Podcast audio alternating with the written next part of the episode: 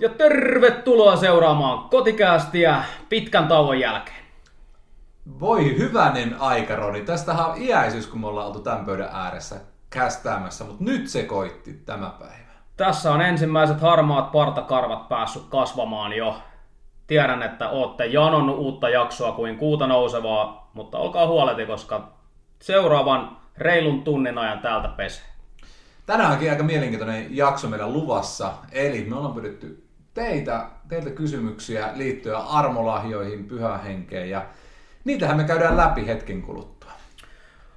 Teidän lähettämät kysymykset, uhka vai mahdollisuus, otetaan selvää. Mä veikkaan, että täydellinen riski meiltä ja todennäköisesti monia uhkia, mutta yritetään selvitä. Eli eiköhän mennä aiheeseen. Mennään. Kysynpä tälle, että Roni, omistatko sinä kaikki armolahjat? Mitäs niitä olikaan? Virkistetään ensiksi vähän No muistaa. ainakin tulee toi äh, arvostelu armolahja, yksi Joo. huippu. Joo, Sitten Löytyy. tää tämmönen kriittisyyden armolahja. löytyy. Sitten jos tämmönen... Itseään vai muita kohtaan? No, to, muita tietenkin.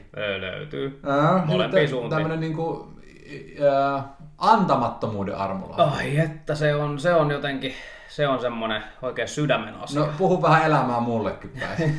mitä sä nyt näkee? Mitä sä nyt mulle? No tota, juoruilun armolahja. Ai vitsi, ootko kuullut muuten mitä on just somessa menossa tällä hetkellä? Pitäisikö meidän vähän juoruilla, käyttää tätä armolahjaa heti alkuun? No niin, kerro kuumimmat. No tota niin, tää nyt on sinällään vähän, vähän kyllä laiha juoru, koska hirveästi mitään taustatietoa ei asiasta ole.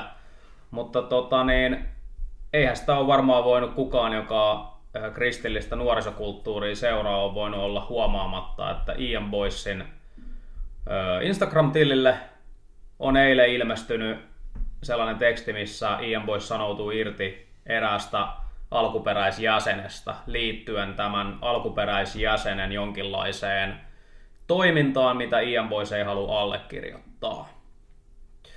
Sen lisäksi sama henkilö on sitten myös vastaavasti esittänyt syytöksen Ian Boysia kohtaan, joka löytyy tämän henkilön omalta Instagram-sivulta myös. Toki ei löydy enää varmaan tässä vaiheessa, koska ne on sinne storyin laitettu ja ne katoaa 12 tunnissa, mutta jonkinlaista semmoista aallon kuohua on nyt Ian Boysin kohdalla menossa ja totta kai se on itselle jotenkin ikävä asia sen takia, että on vahvasti ollut Ian Boysia silloin vuosina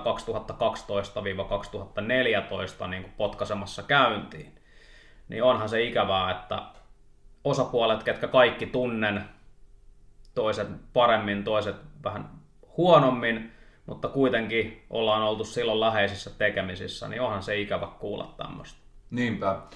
En, en lähde, kun en tunne kavereita, niin se, tai tiedä vaan kavereita, mutta en tunne, niin tota, mitään muuta kuin aina kun jotain tollasta, niin ajattelen, että voi vietävä, että paholainen sotkee asioita. Ja koska me ihmiset ollaan ihmisiä, tehdään vääriä valintoja, en tiedä kuka on tehnyt väärää tossa niin edelleen, mutta kuitenkin valitettavasti vihollinen saa aika paljon pahaa aikaa meidän keskellä. Ja Mä itse ajattelin vaan, vitsit, että Jumala on viisautta noille ihmisille ja, ja tota, ymmärrystä ja anteeksi antoa ja totuutta myös. Ihan ehdottomasti. Totuus on aika kova, Mm. kova valuutta. Että jos siihen ihminen pääsee, niin sit se on niin kuin kuivilla ja vahvoilla.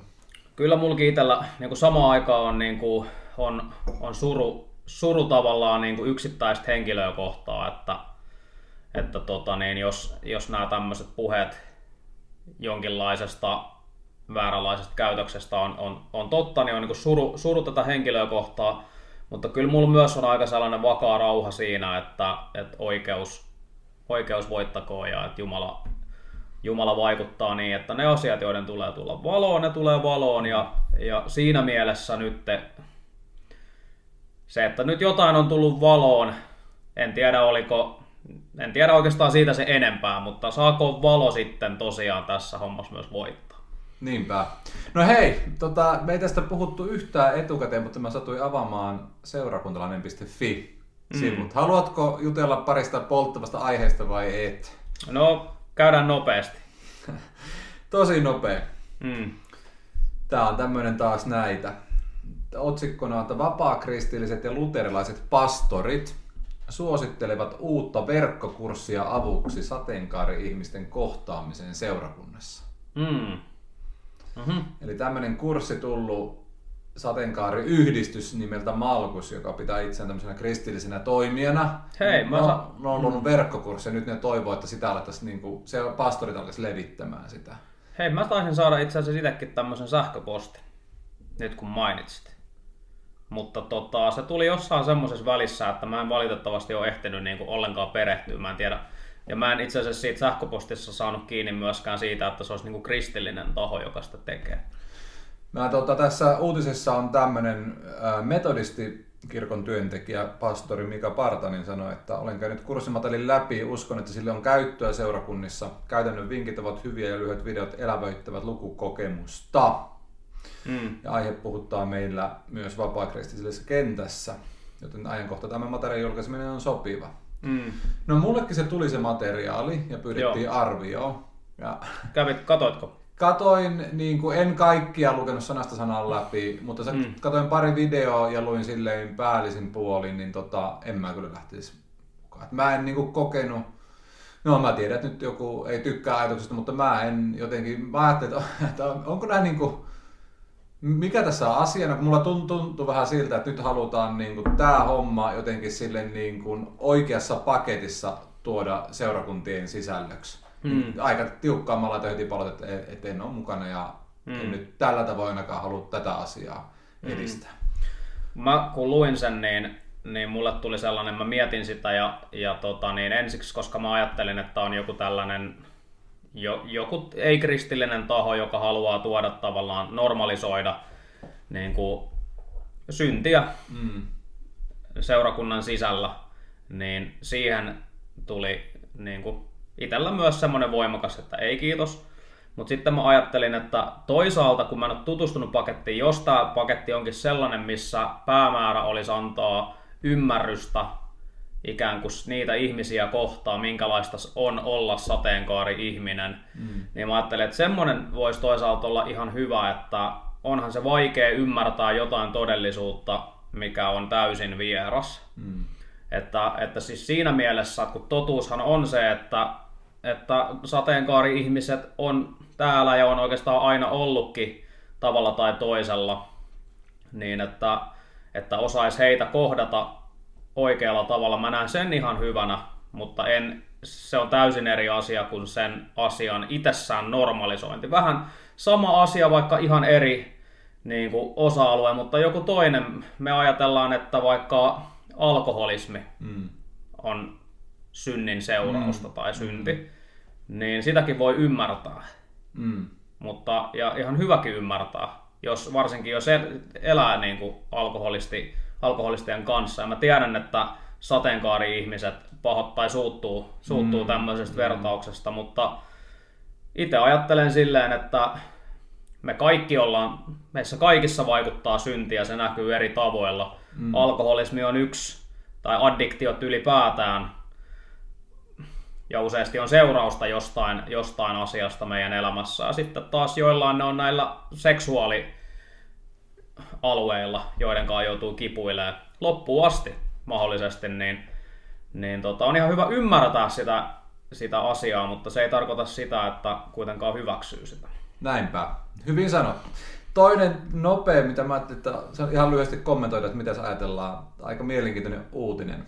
Mm. Kun puolisoa ei löydy, voiko kristitty ryhtyä itselliseksi äidiksi? Tarkoittaa... Eli ää, julkisen adoptoida. terveydenhuollon lahjasoluhoidoista Mm. yli puolet tehdään itsellisille naisille. mm. Ää, ysä, yhä useammalle on vaikeuksia löytää sopivaa puolisoa, mikä koskee myös kristittyjä. Mm.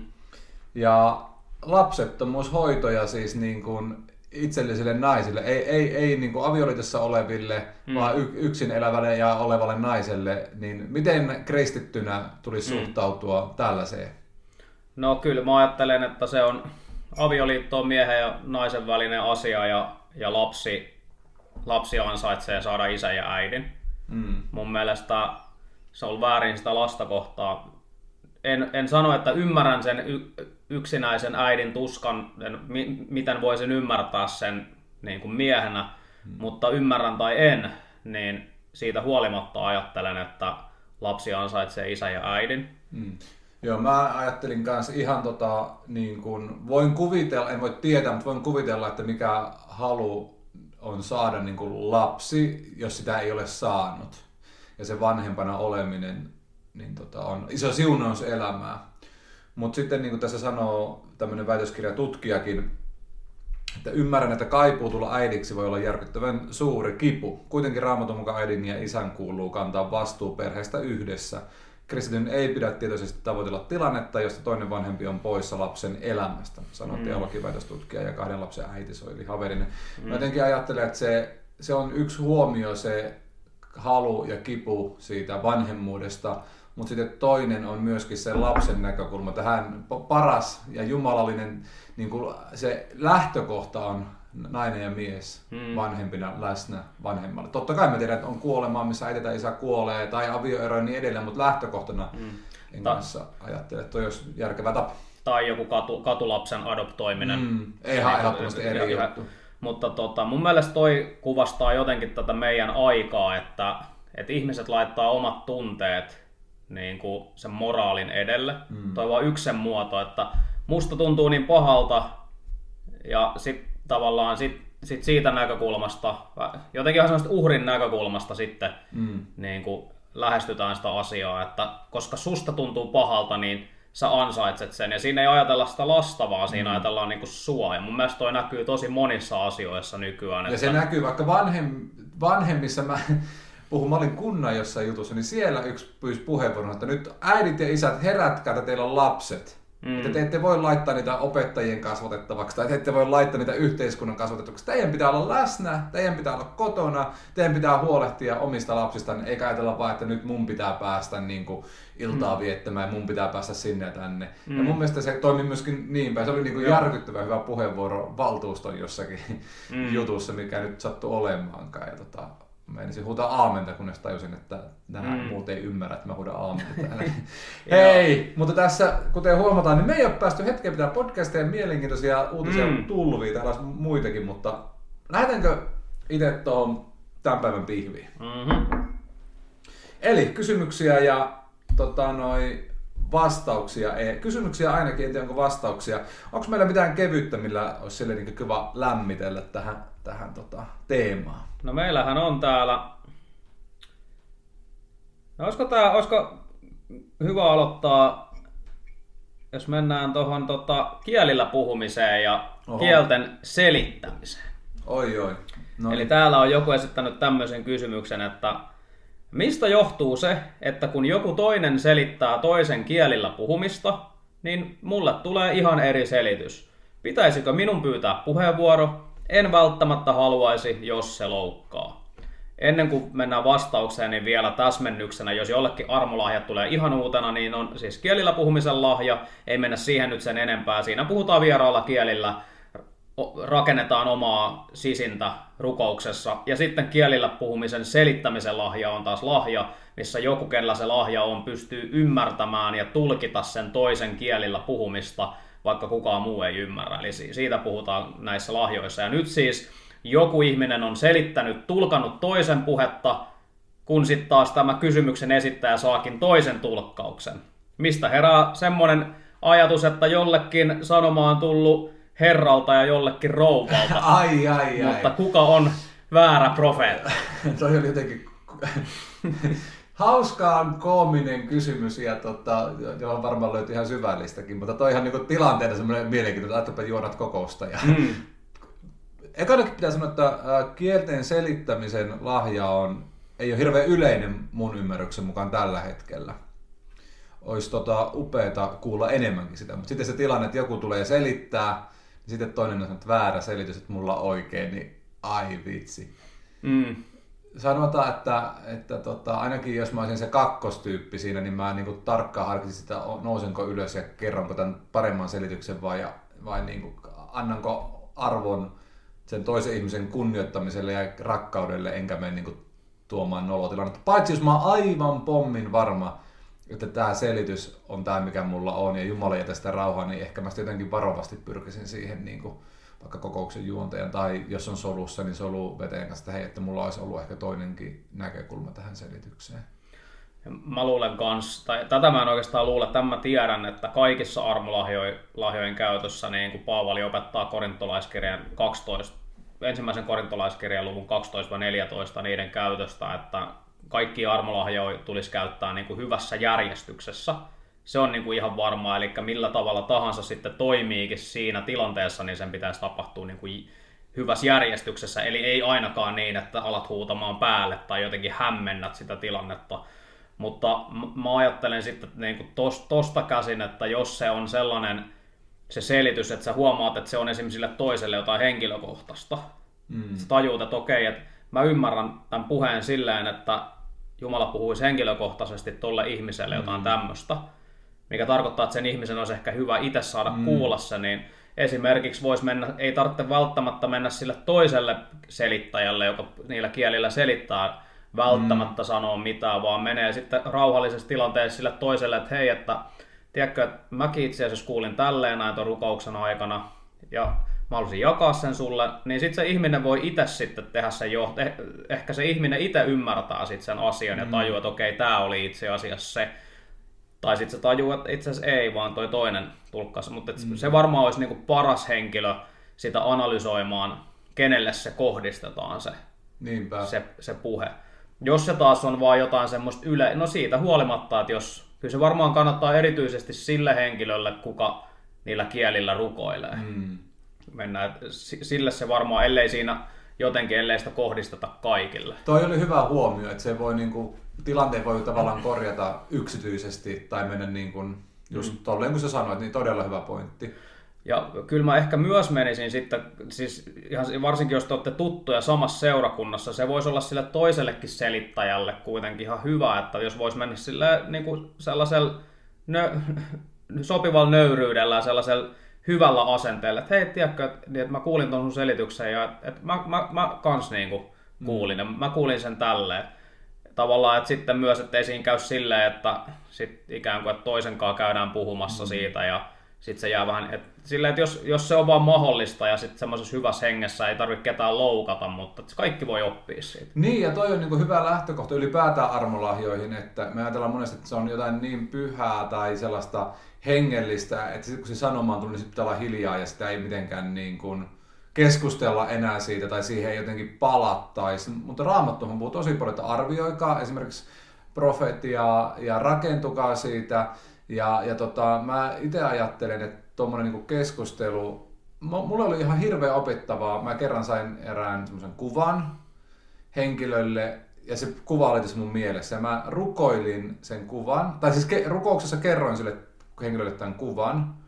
Sitten mä aloin niinku ajattelemaan, että mun pitää saada myös selitys siihen kuvaan. Ja mä rukoilin siinä ja sitten yritin, että mikä on selitys, mikä on selitys. Sitten aloin niinku jatkamaan mukaan tämän selitystä. Niin sitten kun se tilanne oli ohi, niin tämä henkilö tuli sanoa mulle, että hei, että se kuva oli aivan sataprosenttisesti se, mitä hän tarvi tähän hetkeen. Mm. Mutta musta tuntuu, että kun sä lähdit selittämään niin se oli sun niin kuin omaa loogista päätelmää, että se ei ollut, niin kuin, että hän tiesi ilman selitystä jo, mitä tämä kuva tarkoittaa. Niin se oli mulle ihan hirveän rakentava kokemus, että joku tuli niin kuin juttelemaan, koska tämähän on meillekin harjoittelua, mm. niin vaan tuommoisten hyvien rakentavien keskustelujen kautta me voidaan tulla niin kuin kehittyä lahjan käytössä. Joo. Että Et... semmoinen ainakin tohon.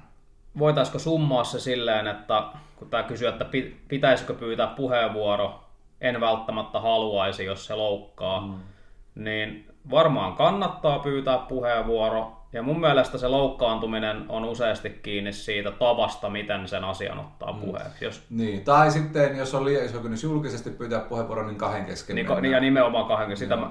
Okei, okay, tarkoititko? Joo. Joo, Joo mutta hyvä, hyvä kysymys. Tota... Sitten ehkä tuohon kielten selittämiseen, niin mulla on vielä yksi semmoinen niin kokemuspohjainen juttu niin ihan sama kuin profetian lahjaan, niin olin tilanteessa, jossa niin kuin, ää, tuli tä, tuntematon ihminen tilaisuuteen, se oli pieni porukka. Ja sitten semmoinen ei tämmöinen luottokasvo tuli myöskin tilanteeseen. Ne jotenkin nämä kaksi vähän semmoista ei niin kuin sieltä seurakunnan aktiivikävijöistä tuli ja ne alkoi niin kuin tilaisuuden lopuksi vetää, niin kuin toinen alkoi puhumaan kielillä ja toinen alkoi samassa ilmapiirissä sitten selittämään sitä. Mutta niistä jotenkin mun pitää nyt sanoa, että ne kumpikaan ei herättänyt luottamusta alkujaan kanssa se toiminta. Ja sitten se sanoma oli selkeästi, mitä tämä toinen vähän tunsi, että se ties sen seurakunnan kuvioita, niin se tavallaan niin kuin puhuu omia ajatuksiaan siinä niin kuin selityksessä. Ja semmoisia niin kuin jotain historiajuttuja nosti pintaan ikään kuin selityksen. Niin silloin mä jouduin niin kuin siinä tilaisuudessa ottamaan aika voimakkaankin sellaisen kannan julkisesti, että nyt on kuultu tämmöinen sana, joka pitää arvioida raamatun valossa ja myös ottaa huomioon näiden ihmisten historia. Ja, ja niin kuin, jos siinä on Jumalan puhe, niin se otetaan vastaan, mutta jos on ihmisten historiasta nousevaa, niin se pitää niin kuin, jättää siihen arvoonsa. Mm. Et yhtä lailla nämä niin kuin, kielten selitykset pitää niin kuin, olla valmiita arvioimaan raamatulla kuin vaikka profeetilla. Mm. Just Jep. näin. Okei, tota, hei, mulla olisi tämmöinen aika perustavanlaatuinen kysymys heitetty tänne, mistä voisi olla ihan hyvä lähteä tätä storia viemään eteenpäin. Eli miten määrittelemme, mikä on armolahja? Voitaisiinko avata vähän raamattua varmaan tässä kohti? Niin, kun meinasin just sanoa, että tämä on onneksi, tämä on silleen helppo kysymys, että kun tämä löytyy ihan suoraan raamatusta, että siellä korintolaiskirjeessä muun muassa niin siellähän Paavali on listannut erilaisia armolahjoja. Niin, no tämä on tietyllä tavalla helppo ja sitten kun otetaan vähän vaikeuskerrointa, niin tota, eli jos me otetaan se, miten niin pääosin helluntai-seurakunnissa nähdään, hmm. tästäkin on vähän koulukuntaeroja, mutta niin päälinja, niin just toi korintolaskirjan 12 luku, hmm. niin mä voin vaikka tästä todeta nämä. Hmm. Mm, toinen saa viisauden sanat, toinen tiedon sanat, toinen uskon, toinen parantamisen armolahjat, toinen taas lahjan tehdä voimallisia tekoja, profetoimisen, profetoimisen lahja, henkierottamisen lahja, kielellä puhumisen lahja, lahjan selittää kieliä. Tämähän on se niin kuin meidän lähtökohta. Ja ihan hyvä lähtökohta. Ja mä niin kuin sanoin, tässä olisi ne mutta sitten, mm. kun avataan vaikka roomalaiskirje, mm 12 luku. Mm. Niin siellä Paavali sanoo näin. Meillä on erilaisia armolahjoja mm. sen, mukaan, sen arvon mukaan, joka meille annettu. Mm. Sitten lähtee tästä, jolla on profetoimisen lahja, käyttäköön sitä. No sehän mm. tuli jo äsken esille. Mm. Mutta jatketaan näin. Jolla on palvelutehtävä, mm. palvelkoon. Jolla opettamisella ja opettakoon. Jolla kehottamisella ja kehottakoon. Joka antaa, antakoon vilpittömästi. Joka johtaa, johtakoon tarmokkaasti. Joka harjoittaa laupeutta, tehköön sitä iloiten. Mm. Eli nyt Paavali niin kuin laajentaakin, ja täällä tuli johtamista ja antamista ja kehoittamista ja opettamista. Mm. Niin jotkut laittaa nämä niin kuin samaan kategoriaan kuin noin edellä mainitut armolahjat. Toiset taas tekee tässä sen eron. Oliko noissa semmoinen, että puhuttiinko korintolaiskirjassa termillä henkilahja ja sitten roomalaiskirjassa armolahja? Vai puhutaanko niistä ihan samalla nimellä? Sinällään ei, ei, ei nyt välttämättä muuta asiaa, että että kaikkihan on jo Jumalan antamia lahjoja, jotkut on luontaisiakin lahjoja, mitkä sä saat, kun sä synnyt. Jotkut on sitten niitä pyhän hengen... Kumpikin käyttää suomenkielisessä sanaa armola. Armola, okei. Okay. Ja sitten vielä, jotta no, no, että tämä ei ole ihan niin yksinkertainen, niin yksi mitä on tähän keskusteluun monesti otettu, mm Efesolaiskirja 4, hän antoi toiset apostoliksi, toiset profeetoiksi, toiset evankelistoiksi, toiset paimeniksi ja opettajiksi. Mm. Ja nämä otetaan monesti vielä tähän, ja tähän mä itse sanoisin, että nämä on, nämä Efesolaiskirja on niin kuin henkilöitä, mm. jotka on annettu lahjoiksi seurakuntaan, profeetat ja mm. opettajat ja evankelistit niin edelleen. Ne on niin kuin henkilöitä, jotka on lahjoja seurakunnalle. Mm. Joo. Mä sitten itse tässä ehkä ajattelen sillä tavoin, että pitäytyisi näissä korintolaiskirjan 12 luvun lahjoissa. Että on se perusarmolahjapaketti mm. ja sitten nämä on niin kuin pyhän hengen vaikuttamaa todellisuutta myöskin toki kehottaminen, antaminen, mutta nämä on niin kuin ehkä laajempia. Mm. Tiedätkö, niin kuin, joka antakoon, antakoon vilpittömästi, niin miten mm. mä nyt sen sanoisin, kaikki kristityt voi olla antajia, mm. mutta kaikki kristityt ei välttämättä ole niin kuin voimatekojen tekijöitä se mm. armolahjan kautta.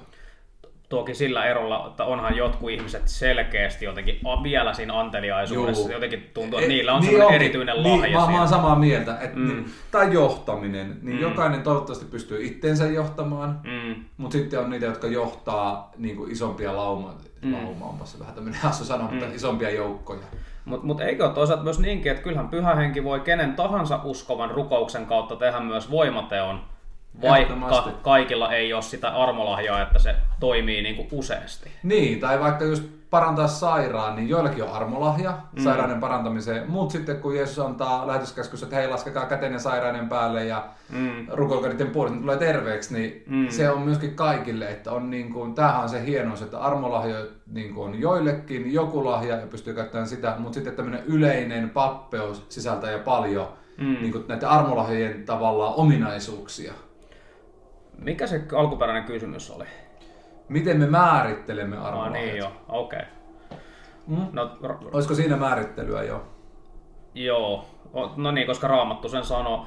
Mutta mitä sä oot mieltä si- siitä, että mä ajattelen toisaalta myös, että, että kun Jumala on niin kuin, luo uutta ja Jumala voi toimia, niin kuin, Jumala voi toimia, niin kuin, jos puhutaan yliluonnollisuudesta. Jos me nähdään mikä tahansa semmoinen yliluonnollinen ilmiö, mikä tapahtuu niin kuin Jeesuksen omien niin kuin toiminnan välityksellä ja se mitä tapahtuu, se rakentaa tai jollain tavalla edistää Jumalan valtakunnan asiaa. Mm. Ja jo- jos jollain ihmisellä nyt semmoinen lahja toimii, niin, niin kuin en mä näe, miksei me voitaisiin ajatella, että sekin on, vaikka me osataan määritellä sitä tarkasti, niin jos Jumala jollain tuommoisella tavalla toimii, niin sekin on ar- armolahja.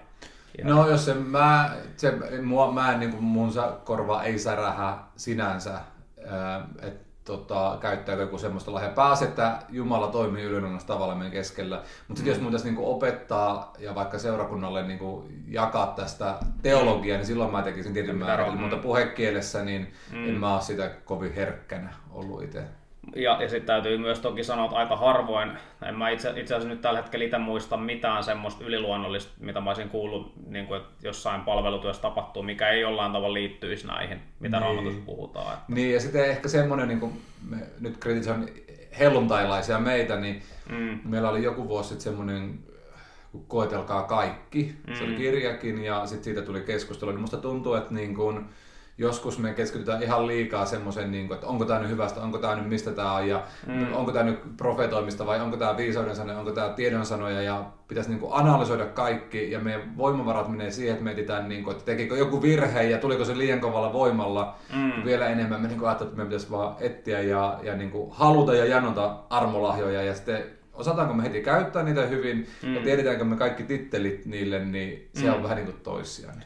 Jos meillä olisi selkeästi helluntai-herätyksessä henkien erottamisen lahja käytössä, niin olisiko se vähentänyt tuota tarvetta hirveästi käännellä ja väännellä, kun olisi voinut todeta heti, että tämä oli nyt tästä.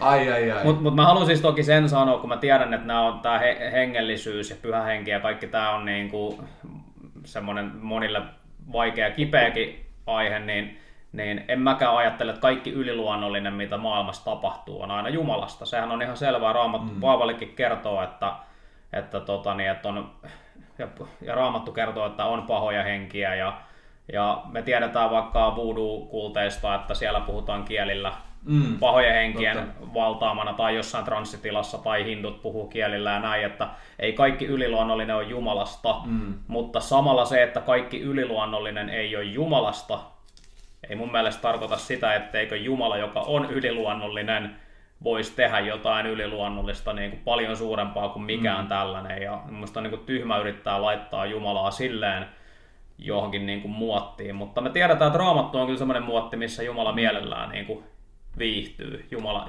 koska se on hänen inspiroimaa sanaansa, että siinä ei Totta. ole mitään ristiriitaa. No hei, mennäänkö eteenpäin? Joo. Onko sulla joku hyvä No tota, kaik- yssäri? Meillä ei ole kuin hyviä kysymyksiä, mutta tota, no yksi tämmöinen nopea profetoimiseen liittyen. Palaatteko seurakunnassa esim. tulevalle vuodelle annettuun profetiaan tarkastellen, oliko profetia oikea? No niinpä. No hei, tota, palaammeko?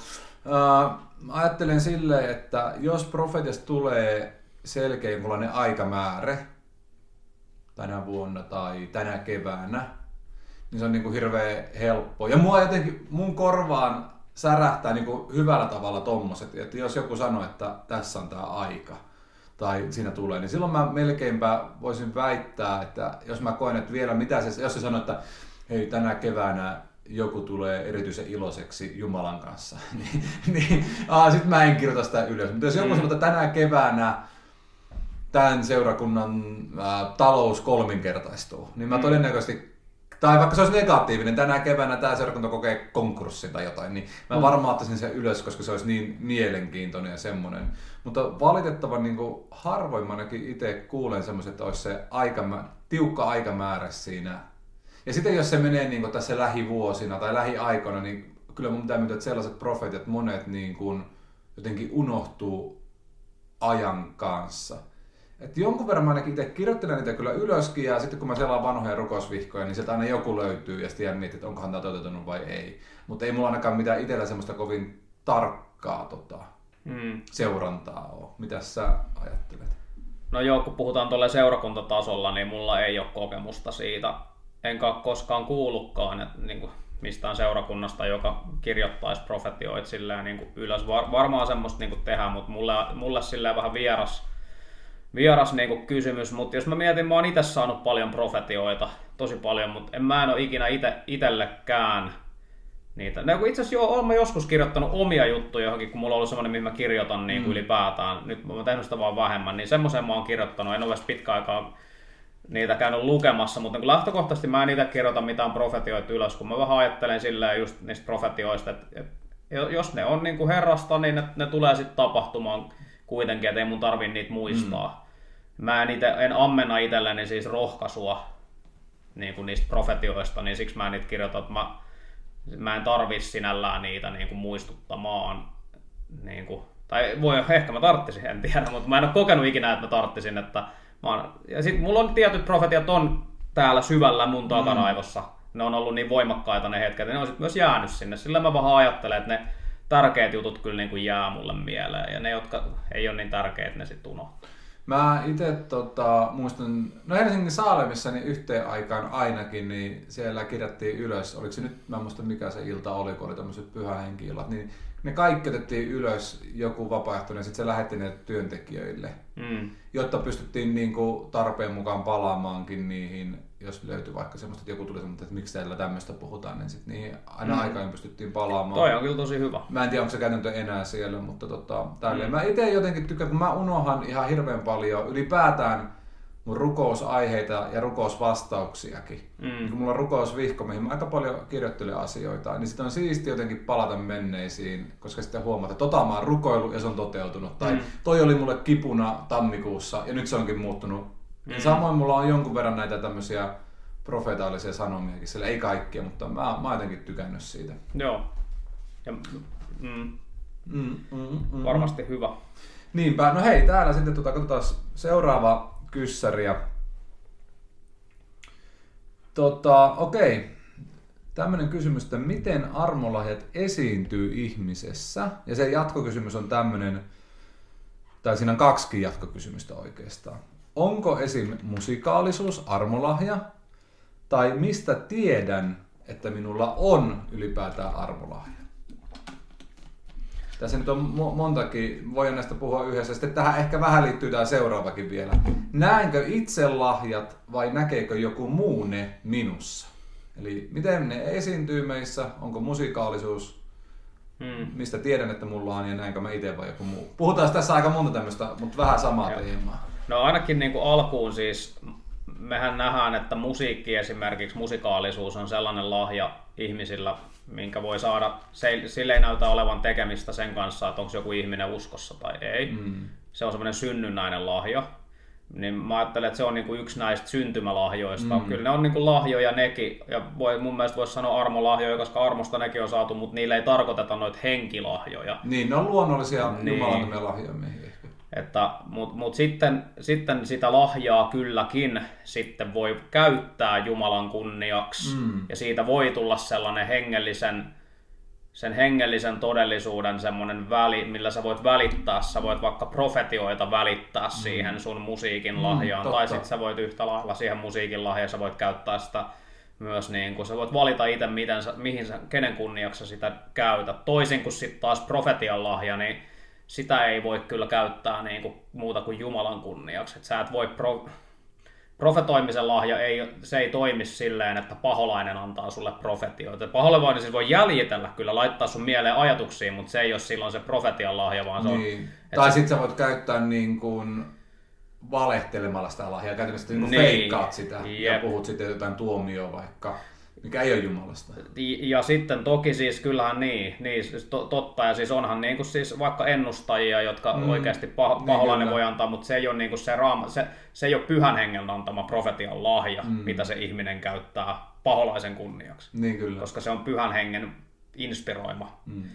Mun mielestä tuohon on niin vielä semmoinen niin kuin, äh, hyvä esimerkki, että ne on todella niin kuin, armolahjat on yliluonnollisia kykyjä, mitä mä en osaisi ilman sitä Jumalan pyhän hengen voimaa, joka tulee mun päälle. Eli mun anoppini puhuu hyvin suomea ja on ihan kova puhumaan, mm. suomen kielen taitaa. Mutta sitten kun hän, hän tota, rukoilee kielillä, niin hän rukoileekin, ainakin aiemmin rukoili englannin kielellä, semmoista hyvin vanhahtavaa britti-englantia. Ja mä voin luvata, että hän ei oikeasti osaa sanakaan englantia mm. niin kuvaa hyvin sitä niin kuin armolahjaa, että hän, jolla ei ole kielipäätä, niin osaakin, niin kuin yli, ja mä kuuntelin kerran, niin hän ylisti ja palvoi niin kuin Jumalan suuruutta. Mm brittien Niin tota, se oli niinku aika hyvä, mun mielestä semmoinen kuvaava ja vähän tuohon musiikkiin sama juttu. Ja mm. sitten siitä tulee, niin kuin sanoit aika hyvin, että Jumala voi käyttää kuitenkin niitä luonnollisia lahjoja. Mm. Ja vaikka tämän Bethel-seurakuntaa kun seuraa, niin siellähän mm. niin kuin, vaikka tämmöinen niin kuin taide otettu. Ne saattaa, joku saattaa olla siinä lavan vieressä niin Jumalan palveluksen palvelunnan aikana tekemässä profetaalisen mm. taideteoksen, jossa mm. on tietty sanoma jollekin ihmiselle. Mm. Että tota, niin kuin, tämmöisen, niin kuin, äh, vaikka kuvataiteenkin pystyy sitten käyttämään Jumalan kunniaksi, mutta se ei itsessään ole armolahja sinänsä. Se, että sä saat maalata. Just näin. To... Joo, jatka vaan. Toi, toi, että pitääkö jonkun toisen niin kuin se todeta, niin siinä on ehkä mun mielestä siinä on kaksi eri asiaa. Vaikka, jos nyt puhutaan vaikka profetoimisen lahjasta, kun se mm. profetoimisen lahjahan on sellainen, että se toimii sulla sun rukouselämän tai useasti sun rukouselämän yht, kun sä rukoilet, kun sä tutustut, sä harjoitat, sun, sä rukoilet ja elät niin kuin, oot Jumalan läsnäolossa, sulle saattaa alkaa tulla vaikka jotain ajatuksia, mm. ja sä tiedät, että nämä ei ole nyt niin kuin mun, ja sä puhut ne, ja sä, tai sä saattaa, että sä rukoilet jonkun toisen ihmisen puolesta, sulle tulee niitä ajatuksia, sä vaan sanot ne. Ja se yleensä sulle vahvistuu sitä kautta, että kun sä sanot ne, niin se toinen, toinen ihminen reagoi siihen sillä, että wow, mistä sä tiesit?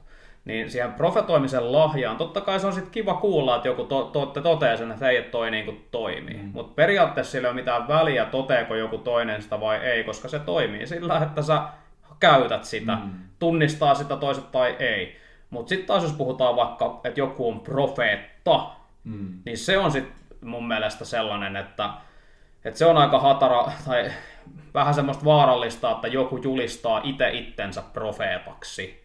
Tuo oli mun mielestä ihan äärimmäisen hyvä pointti, koska niin nykypäivänä tulee tämmöisiä itse itsensä tehneet, vaikka että mä apostoli tai niin kuin mainitsit profeetta, niin siinä on aika paljon vaaraa. Sitten jos on tämä virka, mm. profeetan virka ja apostolin virka, niin siinä mä näen, että siinä pitää olla hengellinen yhteisö, missä on harkintakyky ollut ja arviointi mm. ja ne julistaa. Mutta sitten tähän itse kysymykseen, niin mä oon ihan samalla linjalla. Toki sitten mä kaivoin tuossa mm, Paavalin kirjeen Timoteukselle. Mm. Muistutan sinua virittämään palavaksi Jumalan armolahjan, jonka sait kun panin käteni sinun päällesi. Mm. Eli tässä niin kuin vanhempi Jumalan palvelija muistuttaa Paavali, että hei, sä sait se armolahjan silloin, kun mä rukoilin sun puolesta, mm. että käytä sitä. Eli toisin sanoen tämä voi niin ajatella, että joskus vaikka uusi uskovainen ei ehkä niin kuin, on arka näiden asioiden kanssa, niin silloin voi tulla se vanhempi uskovainen, joka näkee heti, että mm. sullahan on profetian lahja tai mm tai sullahan on tämä lahja, että ei muuta kuin anna käytä sitä mm. ja rohkaista sen käyttöön, niin siinä mielessä joku muukin voi sua auttaa sen lahjan niin kuin mm. aktivoimiseen. Kyllä. Mutta, mutta sitä ei tarvita, niin kuin hyvin sanoit. Ja sitten just se, että sit nyt jos joku onkin vaikka se profeetta, mm. niin silleen se sitten todennäköisesti joku sen joskus tai jotkut ihmiset ajan kuluessa sussa näkee ja totee, kun ne näkee, että sä käytät sitä lahjaa, säännöllisesti ja se lahja toimii ja ne sanomat on sellaisia, niin sitä kautta sit ihmiset alkaa, että hetkonen, että tuossa on mm. niin oikeasti jotain. No tota, mitä sitten muista voi vähän vielä pohtia, että mistä mä tiedän, että mulla on armolla. Niin mennäänpä sen kautta, että esimerkiksi sä, Roni, joskus tuot seurakunnan keskellä tiettyjä sanoja tai kuvia. Mm. Niin kuvaa vähän, että miltä susta alkaa niin kuin sisäisesti tuntumaan, kun mm. sä alat niin kuin äiset, että nyt tämä kuva pitäisi tai tämä sanoma pitäisi välittää, niin miten sä alat niin kuin täällä käsittelemään ennen kuin sä tuot sen julki? No, yritetään ottaa, antaa vähän tämmöisiä, että mistä mä tiedän, että nyt Jumala antaa mulle profetian tai kuvan tai näin tiedon sanat. No, no voidaanko mennä sitten pikkasen ajasta taaksepäin, koska jotta päästään siihen, miten se toimii nyt, niin se vähän liittyy ehkä siihen, että mistä se on niin kuin lähtenyt. Käydään, koska, käydään. Nyt, koska nyt se on tosi erilaista kuin silloin. Joo. Mutta siis mulla se liittyy ihan siihen, että kun mä täytyin pyhällä hengellä, mä olin ollut vuoden uskossa, ja sitten mä koin tosi voimakkaasti semmoisen pyhän hengen täyttymishetken, missä mä vaan tunsin rukoustilanteessa parikymmentä minuuttia, että mä oon ihan täynnä semmoista jotenkin Jumalan voimaa ja rakkautta. Mä itkin ja mä nauroin ja se oli semmoinen tosi voimakas Jumalan kohtaaminen. Mm. Ja siinä sen kohtaamisen yhteydessä mun suusta niin kuin tuli niin kuin ihan suomen kielellä semmoista puhetta tulevaisuudesta siinä seurakunnassa. Mm. Ja mä voin oikeastaan sen sanoakin, koska se sitten, siis se oli ennen näitä Ian Boys-aikoja siellä Kerava hellunta. Se Ian Boys oli silloin semmoinen, kai siitä voisi puhua jonkinlaisen paikallisnuorisoherätyksenä. Siellä tuli paljon nuoria uskoa, seurakunnassa oli paljon nuoria. Mutta ennen sitä siinä, kun mä täytyy pyhällä hengellä, niin mun suusta tuli niinku ihan suomen kielellä semmoisia sanoja, että, että tällä alueella alkaa iso herätys, että Jumala tulee tekemään niinku isoja asioita nuorten keskuudessa täällä Keravalla. Ja siis mulle ne oli tosi viera, että nyt tässä vaiheessa nämä on ihan peruskauraa periaatteessa meille uskoville, mutta kun mä olin vasta uskoon tullut enkä mistään herätyksistä tai muista tiennyt, niin se oli siihen nähden niin kuin aika e- outoa mulle, mm. että miksi mun suustuu ja tämmöisiä sanoi. Mm. Ja sitten se niin kuin tapahtui. Niin mä koin, että silloin kun mä täytyin pyhällä hengellä, niin, niin se lahja, minkä mä sain siinä yhteydessä, oli se profetoimisen lahja. Mm. Kun sitten yhtä lailla sä voit saada kielillä puhumisen lahja. Mm mä taas sitten rupesin sitä kielillä puhumista halua, kun mä näin, että kaikki muut puhuu kielillä, ja sitten mä rupesin sitä etsiä, mä sain sen sitten niinku myöhemmin. Mm. Mutta se, se, oli niinku ensimmäinen hetki, mutta sitten siitä meni varmaan kuitenkin aikaa, että et mä niinku, jotkut tyypit Waivamista tuli muistaakseni opettaa niinku mm. meidän seurakuntaan profetoimisesta. Ja ne laittoi meidät harjoittelemaan, että rukoilkaa toistenne puolesta mm. ja kattokaa mitä Jumala puhuu. Yeah. Me ruvettiin niin harjoittelemaan sitä, ja sitten mä rupesin heti siinä jo jotain, niin kuin, vaikka ekaa kertaa niin tuli jo jotain juttuja. Sitten ehkä siitä se jotenkin jäi päälle, että mä tajusin, että tälleen tämä homma toimii. Ja sitten mä vaan rupesin sitä niin kuin harjoittelemaan erilaisissa tilanteissa ja se vahvistui sillä, että välillä ne oli kuvia, mitä mä näin niin kuin ikään kuin, että en omilla silmillä, mutta silleen kun silmät kiinni, mä vaan mm. näen mun mielessä niin kuin kuvana visuaalisesti jotain. Tai sitten ne on vaan sanoja. Ja se vahvistui sillä, että kun mä rukoilin ihmisten puolesta ja sanoin niitä asioita, mä saan tosi paljon kokemuksia, että ne ihmiset niin kuin alkaa itkeä tai jotain, että se oikeasti niin kuin toimi. Niin sitten tavallaan sillä tekeme, sen tekemisen kautta se on niin kuin sit harjaa. Joo. Niinpä. No, mä voisin jatkaa kans, tota, mä oon samalla linjoilla, että niin kun, mulla on ollut varmaan 20 vuotta. Hi, ai karmeita, sanoit 20, silloinhan tarkoittaa, että me ollaan niin vanha, tai mä oon vanha mies, melkein 40 mm. kohta, mutta se alkoi, niin mä muistan, mä olin aloittanut nuorisopastorina.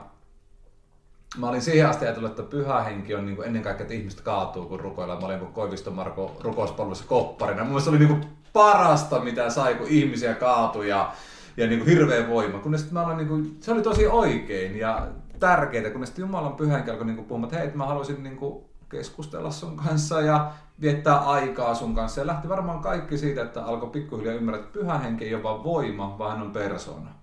Ja aloin niin rukoilemaan ja yritin kuunnella ja puhuin kielillä aika paljon ja tälleen.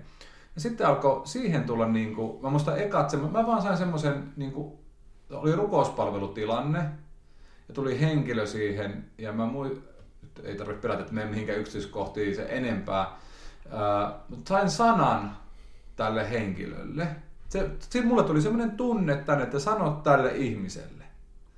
Ja se sana oli semmoinen, että se liittyi niin kuin yhden toisen ihmisen kuolemaan. Mä en tunnu tätä henkilöä ollenkaan. Musta nyt sanoa, että sun yksi läheinen on kuollut. Ja mä niin kuin tiesin, että kuka läheinen, niin kuin kuka suvun jäsen tai tälleen näin. En nimeä, vaan mikä, mikä sukulaisuussuhde on. Et sano sille, että tämä henkilö on kuollut ja että se on päässyt taivaaseen. Mä ajattelin, että nyt jos mä sanon tulle tommosen ja se menee väärin, niin se todistaa heti, että mä oon väärä profeetta. Ja mä ajattelin, että en mä voi tommosta mennä sanoa. Ja sitten mä kysyin, että mitä rukoillaan, niin se sanoi, että se alkoi itkeä sinne, että mun läheinen ihminen ja kertoi, että kuka läheinen ihminen kuoli tällä viikolla ja mä en tiedä, onko se taivaassa. Ja mä olin, että voi piipi. Ja sitten mä sanoin, että hei kuule mä just sain sana, että se on muuten taivaassa. Mm. Mutta kun jos mä olisin sanonut sen niin kuin heti suoraan. Että se olisi mä... ollut sille vielä vahvempi, niin. joo. Mm. Ja tämä oli mulle eka semmoinen niin kuin kokemus siitä, mm. että tota, Jumala haluaa. Ja se oli vain semmoinen niin yksinkertainen ajatus, mikä mun päähän tuli. Mutta mä opettelin. Toinen vähän vastaava oli semmoinen sitten, joka liittyi niin yhteen itsemurhaviestiin. Ja siinä mun pitää kyllä sanoa semmoinen niin jännä juttu. Oli sali, missä olisi, varmaan sata ihmistä oli paikalla. Sanoi, että sä oot täällä ja sä oot menossa tänään tekemään itsemurhaa. Mutta se oli niinku, tästä tulee semmoinen jännä, että en kyennyt siihen, en uskaltanut, oli vielä niinku niin arkaneiden kanssa. Niin nousi toinen henkilö, hmm. joka sanoo sen saman viestin sitten ääneen, kun mun, mulla oli tullut se ehkä muutama minuuttia aiemmin. Hmm. Ja sitten sieltä tulikin, myöhemmin sain viesti sitten, että hei, se oli minä, joka hmm. olin päättänyt sinä päivänä tein, että kiitos kun se mutta mä opin sen, että vaikka mä en uskaltanut tuoda sitä viestiä vielä arkuudessa, niin, niin siinä samassa tilassa Jumala puhui sen saman viestin jollekin toiselle, joka sitten toi. Niin se oli mulla mm. aika semmoinen armollinen, että mä en vielä uskaltautunut tähän. Mm. Mutta sitten ehkä niin kuin, mitkä on ne tavallaan, että mistä tiedän, että Jumala haluaa näitä, niin mulle niin kuin nykypäivänä mulla alkaa tulla semmoinen tietty tunne, että, he, että nyt virität itse kuulolle. Mm. Semmoinen sisäinen tunne, että Jumala haluaa ehkä puhua. Mulle tulee semmoinen, että nyt on skarppina. Mm. Ja mä käytännössä jotenkin un, en rekisteröi mitään, mitä tapahtuu ympärillä. Mm. Onko yl, ylkkäbiisi menossa vai rukoileeko joku mikrofoni, jos on tämmöinen julkinen Jumalan mm. menossa. Ja mä vaan yritän kuunnella ja mm. mä jotenkin keskityn vaan siihen sanomaan. Ja sitten se joko se tulee kuva mieleen tai jotkut sanat. Mm. Ja joskus se menee silleen, että saa vaikka niin kuin sen pääajatuksen, kaksi sanaa tai lauseen, ja sitten mm. Jumala, että me puhumaan nuo, ja sitten siinä puhuessa se niin kuin jatkuu, jatkuu mm. vielä. Mm. Mutta joka kertahan se on tämmöistä niin kuin veden päällä kävely, eli, mm. eli uskossa tapahtuvaa, eli ei sitten ikinä ole semmoinen niin kuin mm. tuhat pinnanen varmuus, että näin se ehdottomasti menee tosi saman, samankaltaisia, niin kuin, kun puhutaan kokemustasolla, on niin kuin itselläkin. Joo. Ja sitten täytyy myös sanoa, että noi sun, mitä nostit, on myös aika, aika silleen, niin kuin syvämpään, siis puhutaan kuolemasta ja itsemurhasta, mm. niin ne on oikeasti aika, aika sellaisia myös, mm. niin kuin, me, siis ko, ko, tavallaan on paljon kevyempiä ja helpompiakin onneksi, profetoita, onneksi. profetioita, ja, ja mulla ainakin muistan, että mun ensimmäiset on ollut sellaisia tosi paljon sille enemmän semmoista niinku rohkaisua, mm. niin kuin mikä on osunut oikeaan aikaan. Ja, ja useimmiten mun ymmärryksen mukaan, kun sä rupeat harjoittelemaan sitä profetian lahjaa, niin ei siinä toki to, toisaalta sä sait sitä kautta sen opetuksen, että kun sä et itse sanonut, niin joku toinen sano. Niin. Mutta että ei tarvi silleen huolestua, että onko nyt, että kun sä rupeat sitä käyttää, että pitääkö sun ensimmäisenä olla puhumassa jollekin olla itsemurha. Toisaalta voi olla. Ja tuosta tuleekin mulle semmoinen, mm. pohditaanpa ihan vähän, koska mä ihan samaa mieltä.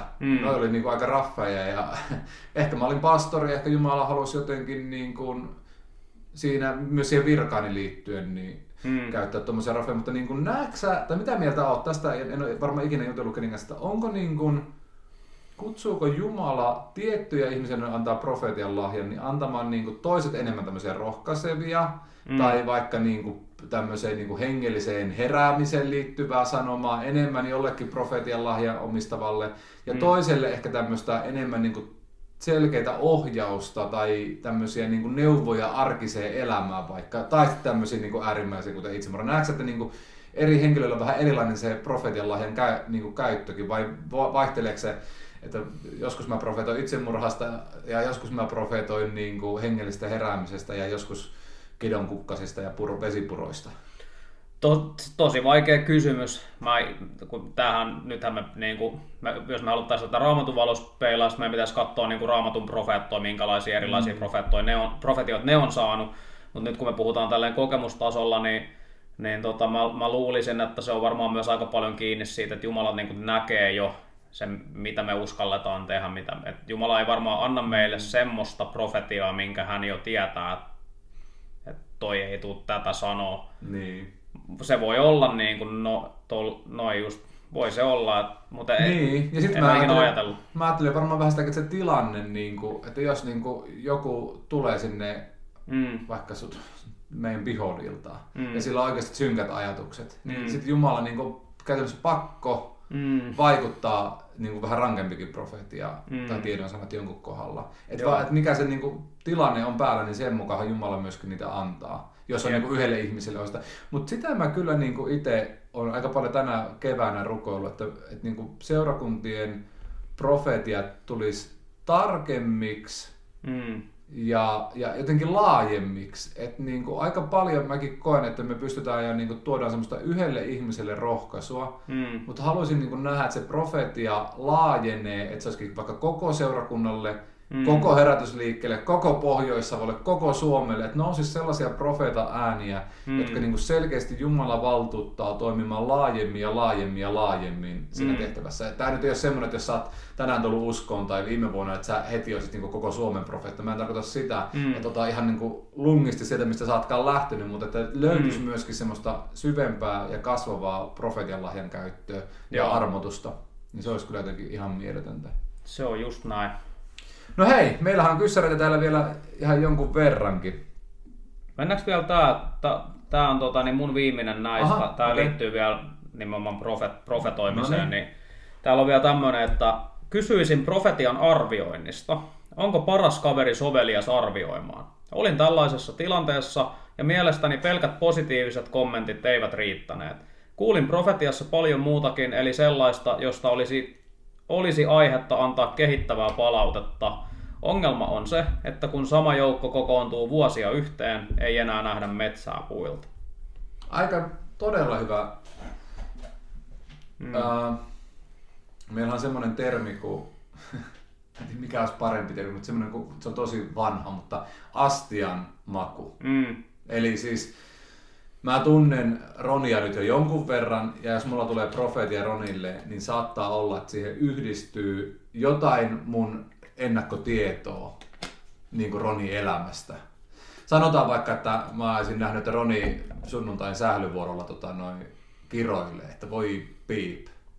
Niin mulle tulisi profetia, että, että Herra näkee sinun sydämeen, sinä olet hänen mielenmukainen mies, mutta sinulla on yksi pieni piikki lihassa, josta sinun pitää tehdä parannus tyyppinen. mm, Ja siinä voi olla niinku aitoa hengellisyyttä, mutta sitten siinä voi olla jotain tätä tämmöistä, niin toi on kyllä niinku ylipäätään se ystävä ja niin, tota, siinä niinku aina on mahdollisuus siihen ainakin, että siinä tulee sitä ihmisyyttä mukaan ja se kaverina niin mm. on tota, sitten joidenkin lasien läpi näkee. Kerrohan sä sun mielipidettä, mä käyn sillä aika yhtä raamatun paikkaa tuohon liittyen. No tota, mä itse ajattelen silleen tavallaan ton lahjan käyttäjänä silleen, että on, se vähän riippuu siitä profetiasta, mutta kun joskus profetia toimii silleen, että sä saat esimerkiksi jonkun kuvan, ja sä, sä saat sen kuvan, se on vaan kuva. Ja jos sä vaan jaat, mitä sä näet, yrittämättä ollenkaan sitä selittää, niin silloin se ihminen saa vaan sen kuvan ja sitten se itse niin kuin, tulkitsee sen sillä tavalla, millä tavalla se sitten sen tulkitsee. Sä vaan välität sen kuvan. Mm.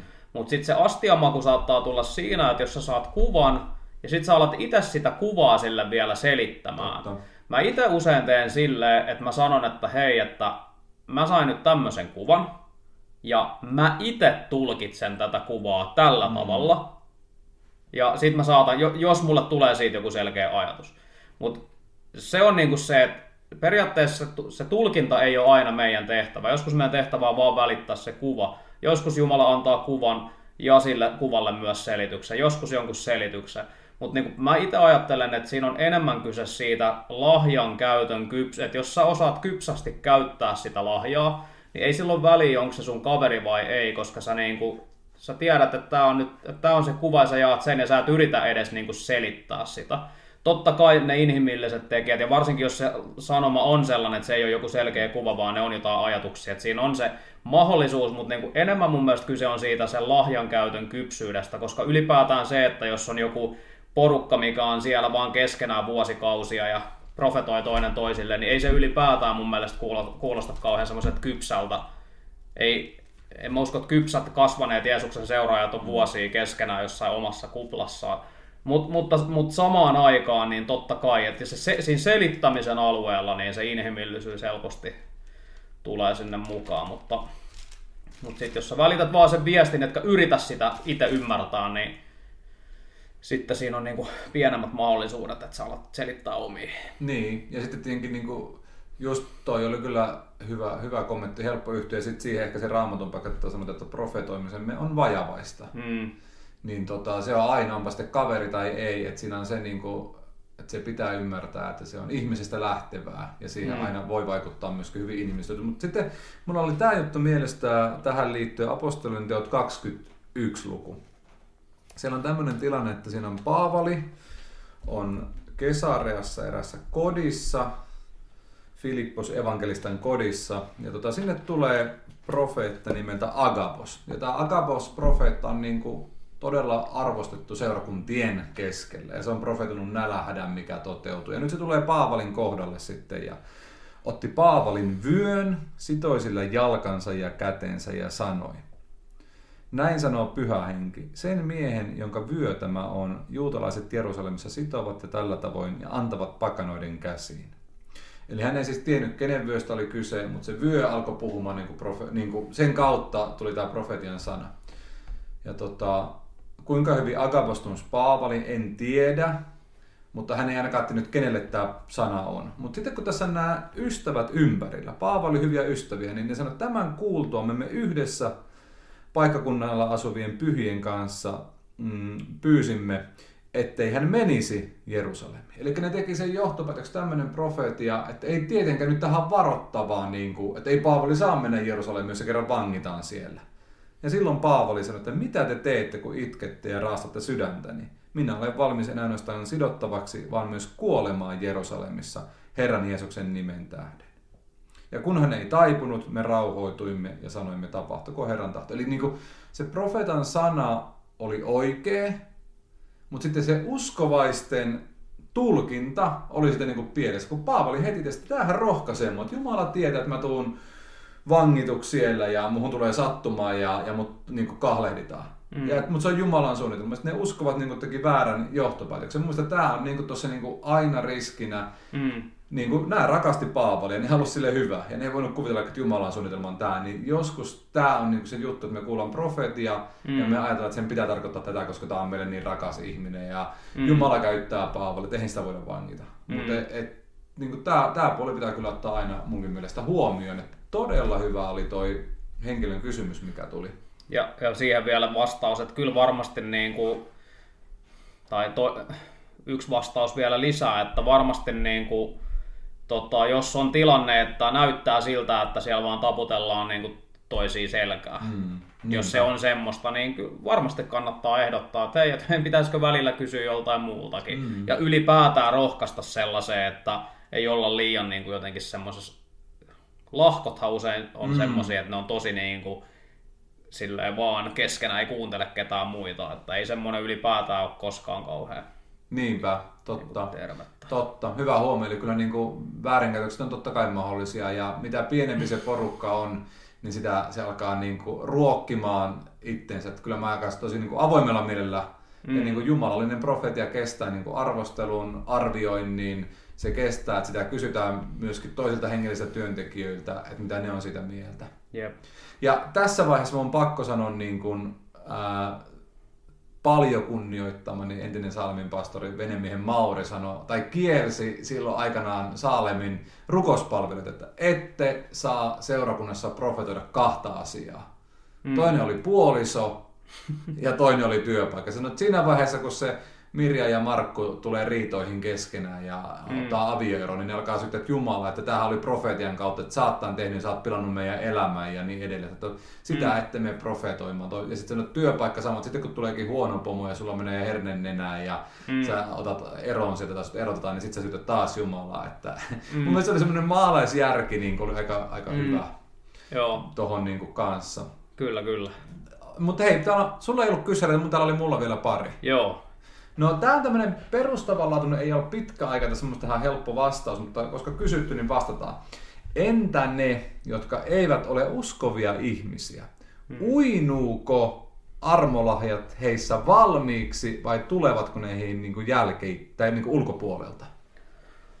No korjaa, korjaa vielä, jos se on väärässä, mutta kun puhutaan näistä henkilahjoista, mm. pyhän hengen lahjoista, niin ensimmäinen lahja, minkä uskova saa, kun se tulee uskoon, niin se saa sen ylipäätään pyhä hengen, se pyhä mm. hengen lahja annetaan hänelle siinä vaiheessa. Mm. Ja sitten nämä armolahjat, muut henkilahjat sitten annetaan niin kuin perästä päin. No, voi olla, että joku annetaan samalla, kun se pyhä henki annetaan, tai sitten kun sä pyydät niitä, niitä annetaan sulle pikkuhiljaa. Niin ei, ne, ne ei uinu, nämä henkilahjat, niin kuin kenessäkään. Ne mm. lu, luontaiset lahjat on siellä, niin kuin just vaikka se musiikin lahja. Ja, ja vaikka Paavali nostaa vaikka sen johtamisen lahjan, niin kyllähän me nähdään, että johtamisen lahjoa on ihmisillä, jotka ei mm. ole uskossakaan. Mm. Mutta tota, nämä tämmöiset muut armolahjat ei. Et se, että sitten jos joku voodoo niin kuin poppamies niin kuin tekee rituaaleja ja, ja sairaata parantuukin, niin, niin siinä ei ole kyse pyhän hengen lahjasta, vaan se tekee sitä sitten paholaisen antamilla voimilla ja se on eri asia kuin ne Niinpä. armolahjat.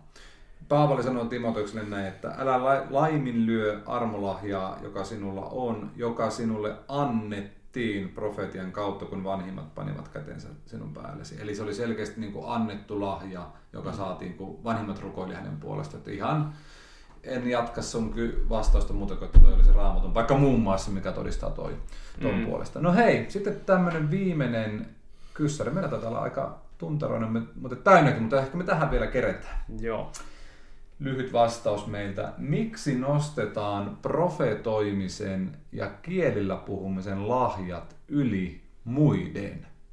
Miten me taat, nostetaanko niitä ja jos nostetaan? Tai kysyjen mielestä ainakin nostetaan, ootko samaa mieltä ja miksi näin voisi olla? No kyllä, kyllä varmaan nostetaan siinä mielessä, että helluntai-liikehän on niin kuin se lähtökohtainen. Eikö se ollut ihan helluntai-liikkeen niin kuin teologiaa, että ajatellaan, että pyhä, kun pyhän hengen kaste oli se löytö, mikä tehtiin, sitä ruvettiin mm. tavoittelemaan, niin ajateltiin, että pyhän hengen täyt, pyhällä hengellä täyttymisen merkki on henkielillä puhumisen Niin sen takia, että se on se pyhällä hengellä täyttymisen merkki, niin siksi kielillä puhuminen on helluntai herätyksessä ollut tunne, tunnetusti sellainen niin vähän niin kuin tavaramerkki. Mm-hmm.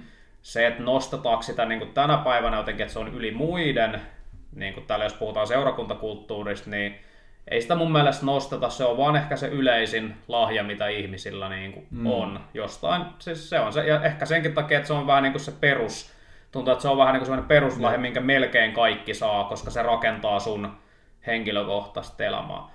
Profetoimisen lahja, miksi sitä nostetaan yli muiden? Mä itse ajattelen, että se liittyy siihen, mitä Paavali kirjoittaa korintolaiskirjeessä, että, että ennen kaikkea tavoitelkaa profetoimisen lahjaa, koska se rakentaa seurakuntaa. Että siihen, on sillä mun mielestä per, perustettakin, että, että se on sen takia tosi tärkeä lahja, sitä kannattaa tavoitella, että se rakentaa seurakuntaa, niin kuin ei vaan pelkästään sua, vaan kaikkia muitakin. Öö, mutta jos se kysymys on, että miksi sitä tehdään, niin varmaan noin noiden mm. takia. Niinpä.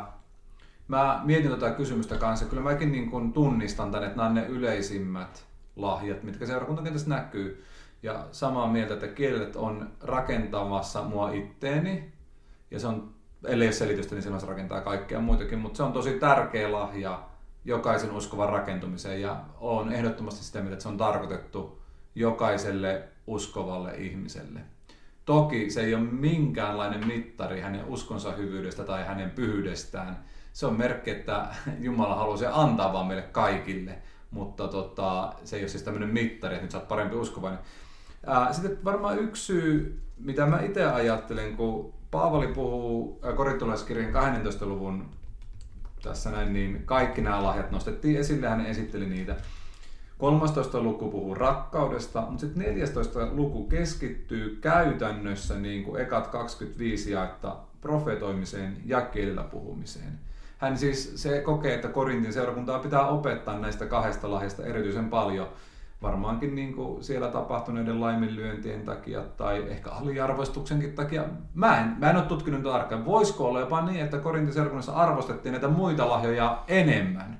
Voimatekoja ja ja tota, ihmeitä ja uskoa. Niin mm. sitten Paavali niin sanoi, että hei, nämä on myös tärkeitä, nämä profetoiminen, kielellä puhuminen. Mm. Ää, ja siksi hän opetti niistä. Mutta tästä on voinut tulla, koska Paavali antaa näistä eniten ehkä opetusta näistä kahdesta lahdesta, niin sitten ne on jotenkin meillä ehkä korostunut. Mm. Mutta mut niin kuin, ajattelen, että raamatun ilmoitus on kyllä sellainen, kun sanotaan, että armolahja on erilaisia, mm. mutta henki on sama. Mm. Palvelutehtäviä on erilaisia, mutta Herra on sama. Voimavaikutuksia on erilaisia, mutta Jumala, joka kaiken kaikessa vaikuttaa, mm. on sama. Hän antaa hengen ilmetä itse kussakin yhteiseksi hyödyksi. Mm. Eli mä niin kuin näen, että Paavali tässä viittaa, että kaikki armolahjat on samalla viivalla, kaikki mm. on tärkeitä seurakunnalle, kaikkea tarvitaan ja mitä ei tule väheksyä. Mm. Ja siellähän muuten sanotaan myöskin, että älkää väheksykö profetoimisen lahjaa. Mm. Että ää, se selkeästi taitaa olla niin, että oli seurakuntia, missä mm. myöskin jopa väheksyttiin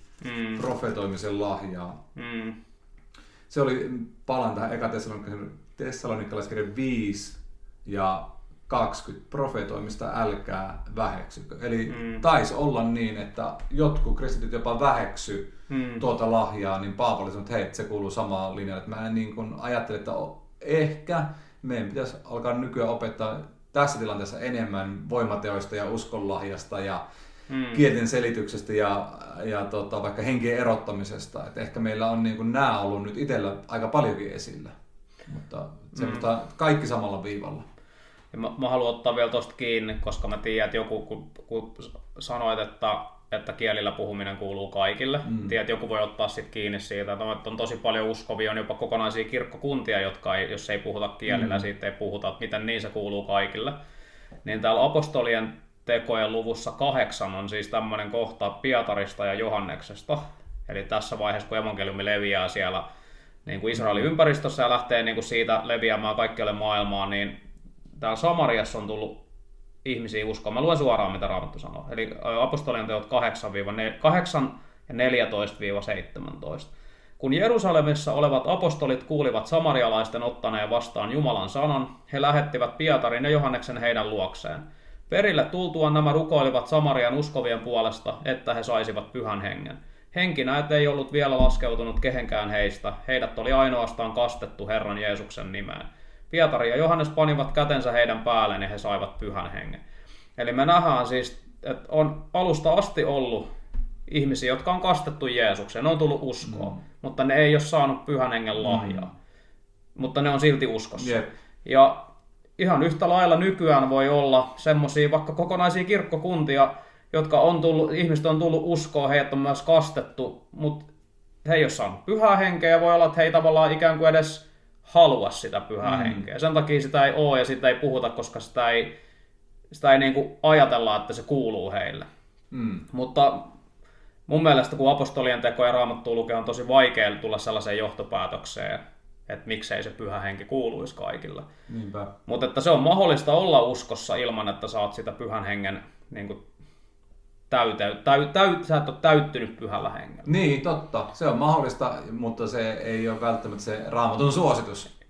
tilanne. Niin. Jep. Ja, ja sekin on pakko sanoa niin kuin helluntalaisen, että luin jonkun tilaston vähän hatara muistikuva, mutta siinä oli, että jopa puolet nykypäivän seurakuntalaisista ei puhuisi kielillä.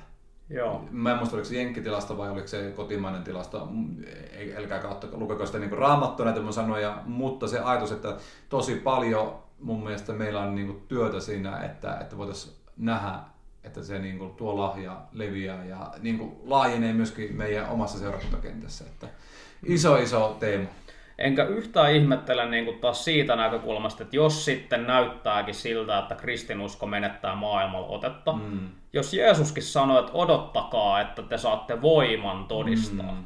jos se pyhän hengen täyteys, pyhän hengen tuleminen ja pyhän hengellä täyttyminen, se on se voima, millä sitten me voidaan olla Jeesuksen todistajia. Mm. Jos ei meillä ole voimaa olla Jeesuksen todistajia, niin miten me voitaisiin olla Jeesuksen todistajia ja tehdä sitä vaikutusta? Niinpä. Et, et mä en usko siihen, että pyhällä hengellä täyttyneet Jeesuksen todistajat on semmoisessa asemassa ikään kuin, että, että he vaan jotenkin koko ajan kuihtuu, koska Raamattu mm. sanoo, että Pietarin päälle rakennettu seurakunta on se seurakunta, jota helvetin portitkaan ei voita. Mm me kuulutaan seurakuntaan, mitä helvetin portit ei voita. Niinpä, ja siinä ihan ehdottomasti pyhä hengen mm. voima, se meidän voima. Ja ilman sitä, niin mä oon kyllä niin pelkkä kuori hengellisyydestä. Mutta sitten jos pyhä henki on muussa, niin silloin musta on niinku elämä. Eli pyhä henki kuuluu kaikille. Yes. Se kuuluu sulle, mulle, kaikille Jumalan omille. Se on paras lahja, mitä sä voit pyytää. Ja nämä kaikki armolahjat yhtä lailla on tarkoitettu kaikille uskoville. Ja erityisesti pyytäkää niitä parhaita lahjoja, mistä Paavali nyt ainakin mainitsee. Profetoimisen, mikä on paras armolahja. Pyydä varmuuden vuoksi niitä kaikkia. Mm. Siinä voi mennä vikaan. Oisa se nyt hyvänä aika hienoa nähdä, kun sinä siellä rupeat rukoilemaan sairaiden puolesta ja sairaat parantuu ja kunnia tulee siitä Jumalalle, tai sä teet voimatekoja, tai profetoit, tai selität kielillä. Pyydä kaikkia lahjoja. Niinpä, ja hei, toi oli hyvä loppukädet tuli teologisesti ja hengellisesti ja uskossa puhuttuja sanoja. Sitten mä haluan kiittää kysymyksistä. Sekä niitä laitoit, tosi kiva, että halu, haluatte tietää. Ja mä luulen, että nämä rakentaa myös toisia. Ehkä myös joskus myöhemmin sitten toisesta teemasta vastaava, vastaava jakso, tai sitten annetaan vapaat kädet, saatte kysyä mistä tahansa ja mehän vastataan. En tiedä, olisiko semmoinenkin kiva, mutta Ilman muuta. palataanko pari viikon päästä asiaan? Pari viikon päästä palataan. Muista tilaa kanava, laita kommenttia, käy tykkäämässä, jaa ohjelmaa ja ei mitään muuta kuin nähdään pari viikon päästä. Moi! Moi moi!